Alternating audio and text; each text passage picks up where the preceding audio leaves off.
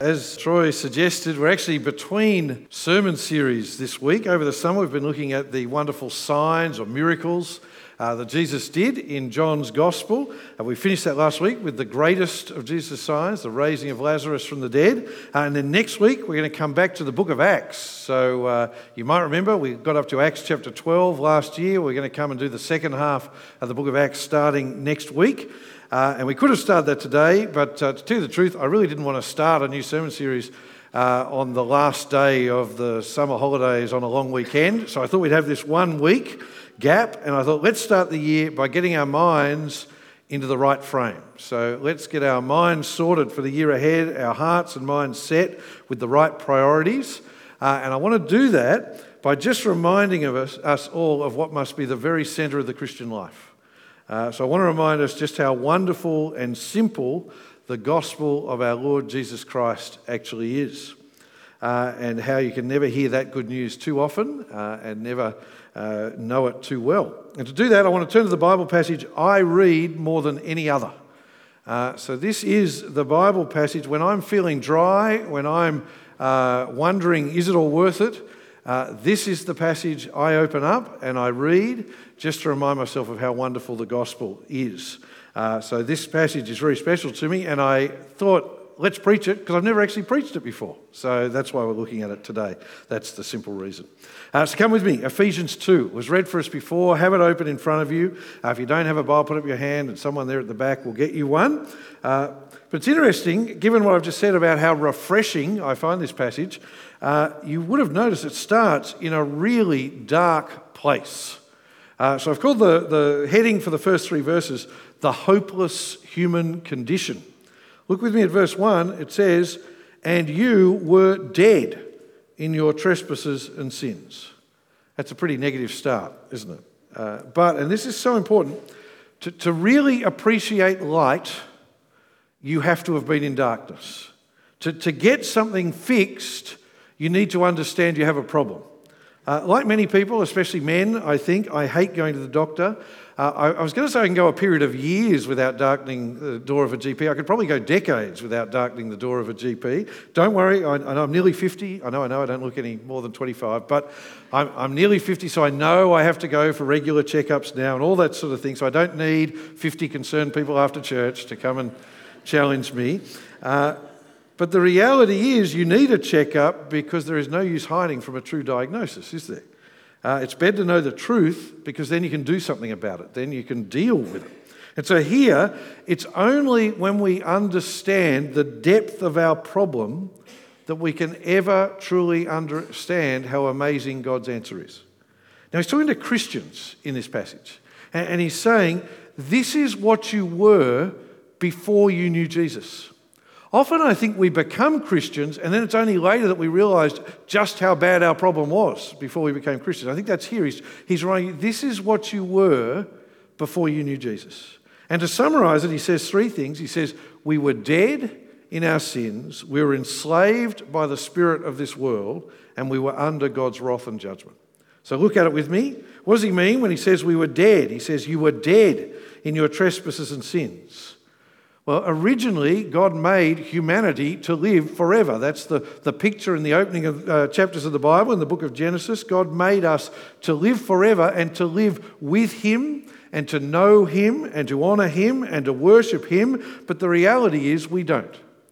We turn our back on God. We try to decide right and wrong for ourselves. Uh, even the people we think of as righteous actually tend to be self righteous. If you, see, if you think about that, that's what Jesus found when he came. Even the Pharisees, who were the godly people of his time, actually they were self righteous. They used their godliness as a way to make them appear better than other people. And so that is what the Bible calls trespasses and sins. And God's judgment on our trespasses and sins is death. The Bible says uh, in the opening chapters, Adam and Eve were cut off from the tree of life because of their sin. In the same way, our sin cuts us off from the source of life, from God. Our sin means that we're spiritually dead. But we say, I feel alive. I don't feel spiritually dead, but actually, from the moment we are born, death and decay is our reality. The best picture, I think, of this actually comes from the Psalms in the Old Testament that, that talks of us like flowers in the field. And, and I think the best picture that, that, that captures the human condition is we are like flowers in a vase. So the flowers in a vase look so colourful, they look so alive, they look so wonderful, but actually, from the moment the farmer cut them off from their roots, they were dead. It's just a, show of being alive. And after a month, flowers I buy Victoria, probably two or three days, they wither and, and, and they die. That is the human condition. We, we look alive, but from the moment we are born, that's us. Decay and death is where we are.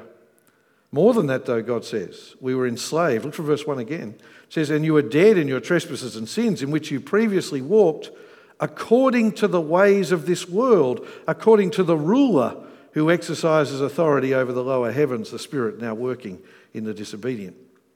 We love to think that without God, we're free. Some people say that to me. They say, I want to, I'm, I'm giving up on Jesus, I'm giving up on church, I just want to be free to live my life the way I want. But no, if we don't follow God, we actually follow this world. We follow, in fact, the ruler of this world, which is the devil we walk according to his ways. Now, again, people say, I'm not into the occult, I'm not into witchcraft and all that sort of stuff.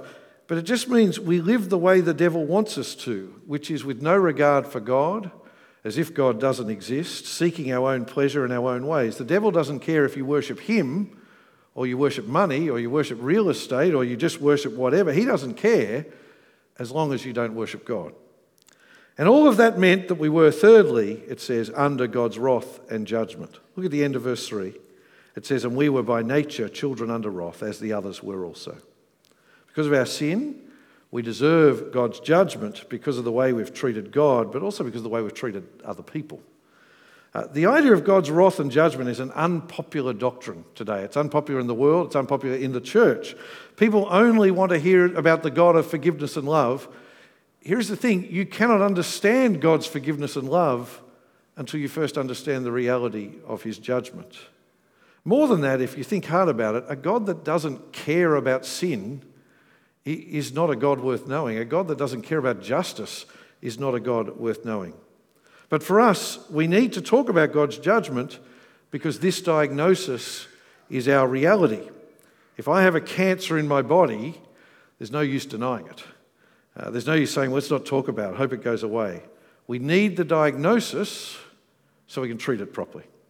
And so, this is God's diagnosis of the human condition dead in our sins, enslaved by the spirit of the world, and under God's wrath and judgment. Now, at this point, I want to pause. I want to speak to you if you're here today and you're not a Christian. If you're someone who doesn't follow the Lord Jesus. Because you might be thinking, this is what Christians think of other people, that somehow Christians think this is what other people are like, but we're much better. But I want you to see here the point is, this is the Bible's diagnosis of the universal human condition.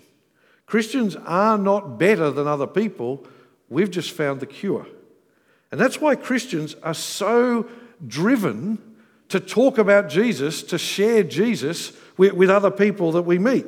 Uh, if your Christian friend or your Christian family member annoys you sometimes, you know, always wanting to talk about Jesus, always wanting to invite you to church, it's because they love you. That's why they do it.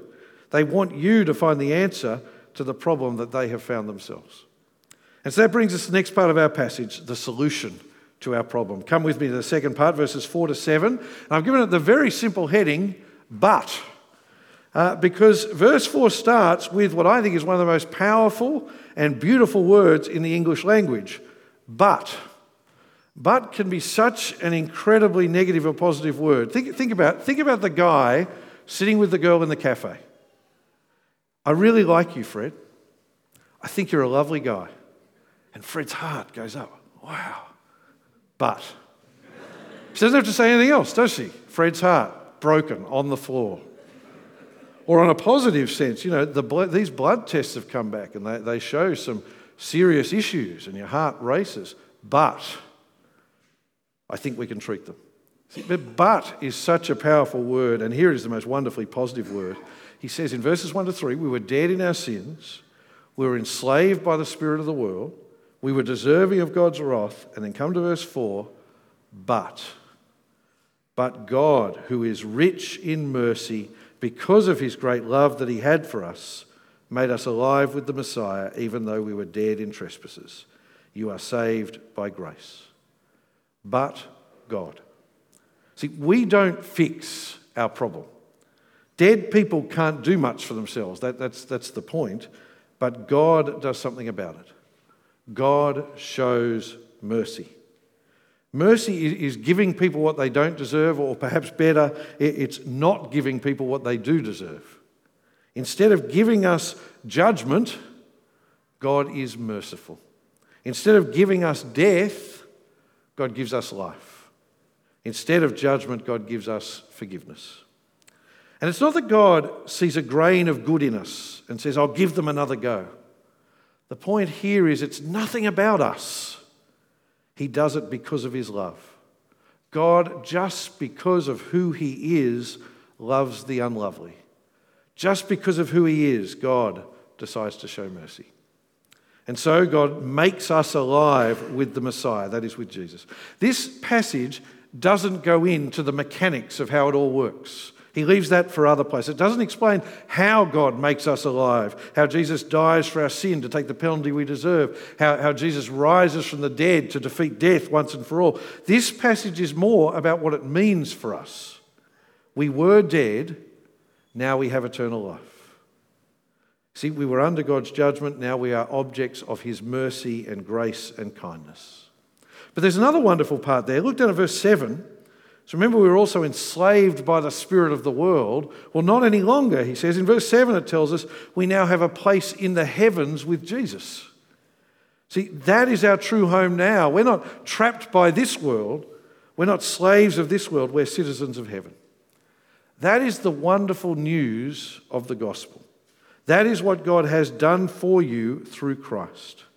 See, this is why we need the darkness of verses 1 to 3. This is why we need to grasp the depths, because only then can you grasp the heights of God's love and God's mercy.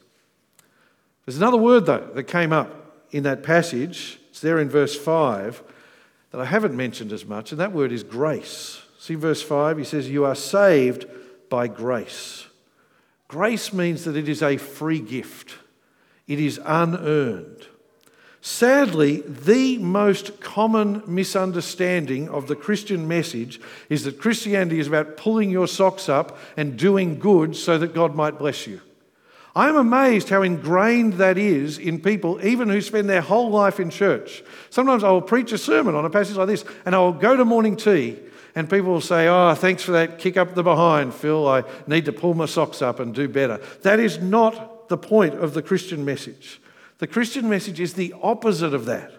It's all about what God does for you, not what you do for God. We were dead, but God shows us grace. So, my third heading, the grace of God. Come with me to verses 8 and 9. You know, when you're telling someone a story, or you're telling a joke, or you're, you're trying to communicate something, and you've shared the key point, you've shared the punchline, and you're waiting for their response, but there isn't anything? And, and, and you, you, can tell they, they haven't grasped how funny what you're telling them is or how serious what you're telling them is. Some, sometimes, just a little confession time from the preacher, sometimes that's me as a preacher, where I look and I think that was really funny and why is there no response? But they should be laughing or crying or, or showing some response at all. And you want to grab them by the shoulders. Sometimes I want to get down from here and grab some people by the shoulders, you know, but and you want to turn them to face you. You want to demand their attention and say, Do you really get what I'm telling you? I think that's here for the Apostle Paul. He, he's already said we're saved by grace back in verse 5, but it's like he wants to make sure you've really got this. And so in verse 8, he grabs us by the shoulders and he says, Have you got it? Look at verse 8. He says, For you are saved by grace through faith. And this is not from yourselves, it is God's gift not by works, so that no one can boast. See how much he stresses the, the point? I think this is one of the clearest verses in the Bible, and yet people still get it wrong. People somehow still think they can do good things to earn God's favor, to earn God's blessing. People think, sure, I've got to do something for God, for God to love me. I've got to earn it in some way. So he slows it down, frankly, for us dummies, and he says, You are saved by grace. It is a free gift. And you receive that gift only by faith. Faith is just a fancy word for belief or for trust. You accept God's gift by believing that Jesus is the Son of God, that He died for your sins, and that He rose and defeated death. And by trusting that, you are forgiven because of Him. See, faith is not you doing something. Don't be proud of your faith. See, that's the, that's the funny thing. Christians can even find a way to be proud of their faith as if somehow we've earned something. No, all faith is, is accepting what God has done for you. And so if it is by grace, received by faith, we have nothing to boast about. Look again from verse 8, right near the end. It says, It is God's gift, not from works, so that no one can boast. See, when we stand before God and He asks, Why should I not give you what you deserve? Why should I not judge you like you deserve? The person who says, Oh, because I, because I was a really nice guy, because I went to church, because of the good I did, God will have no time for that person. He'll say, I don't know you. God wants the person who says, Well, actually, you should judge me, because that's just what I deserve. But thank you that you sent Jesus. Thank you that you sent Jesus to give me life. That is the Christian gospel. If you have someone here today and you are not someone who trusts in Jesus, that is the message we would love you to know. We would love to help you find out more. Troy mentioned the life course before. We'd love you to come along, ask your questions, try to find answers because we want everyone to find the life we have found. But for most of us here who know and love Jesus, I want to draw our sermon together with just two final encouragements. I've called this walking in the light of God's grace. My first encouragement is this is as we start this year, just remind yourself this is what it's all about. That's what I want you to do out of today's sermon. Just remind yourself this is the wonderful news that must be the center of my life. This should be the truth that drives you. Remind yourself of this truth every day when you get up out of bed and before you go to bed at night. I was dead in my sins, but God, by His mercy, because of His love, God has made me alive in Christ Jesus. By grace, I am saved. Praise God. But then, for my second encouragement, we need to look at the final verse of our passage. See, the passage doesn't end at verse 9. It says, Knowing this grace of God, will have an impact on you. Look at verse 10. It says, For we are his creation, created in Christ Jesus for good works, which God prepared ahead of time so that we should walk in them. See, no one is saved by works, no one is saved by the good things we do, but anyone who is saved now lives to do the good works God has prepared for them to do. Understand this the Christian doesn't do these good things because they have to.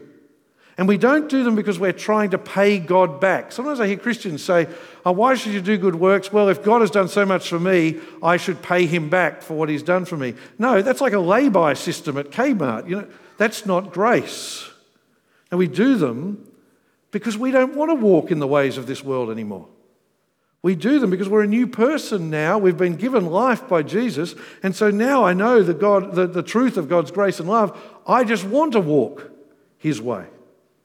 So as we start this year, I want to invite us all to be intentional. I say intentional because I think he purposely uses the word walk. He's saying, don't just wander. If you do, you'll just live for this world. If you just sort of wander off, Walking means putting one step in front of the other. Be intentional about the direction you go. Now, this covers every area of life. I mean, if you think hard about it, you know, how can I love my neighbour this year? How can I love my neighbour in my home? How can I love my neighbour in my, my work or my school or my uni for some of us?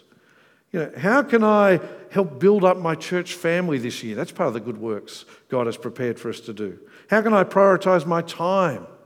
As God wants me to? What gifts has God given me to use? See, verse 10, I think, demands we be intentional about how we walk in God's ways.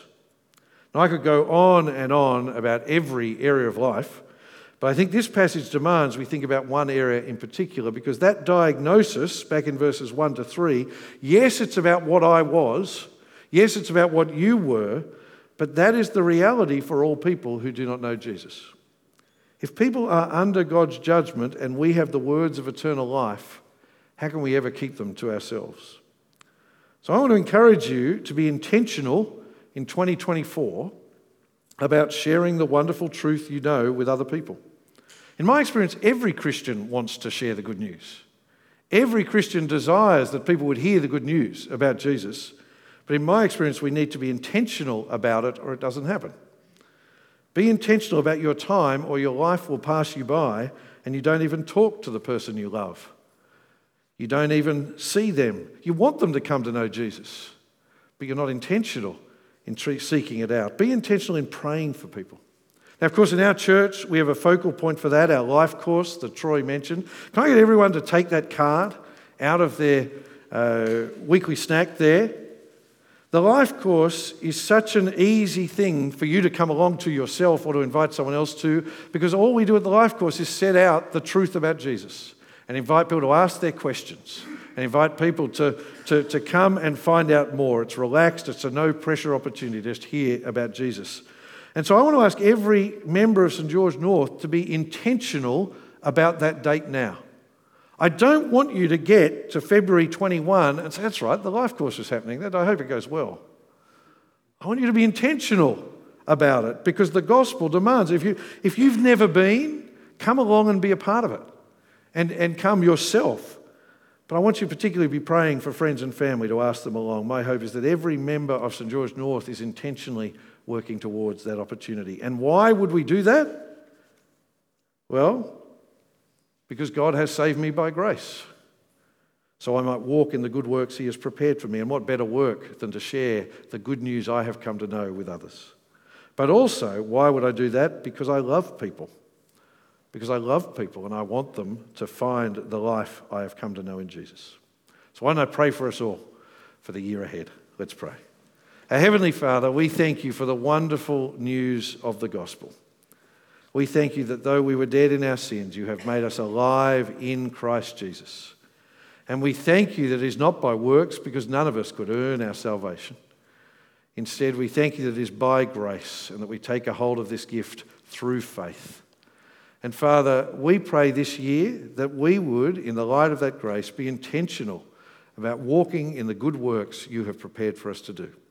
And We especially pray that we would be intentional about sharing the wonderful news we have come to know with all those we love. And we pray this in Jesus' name. Amen.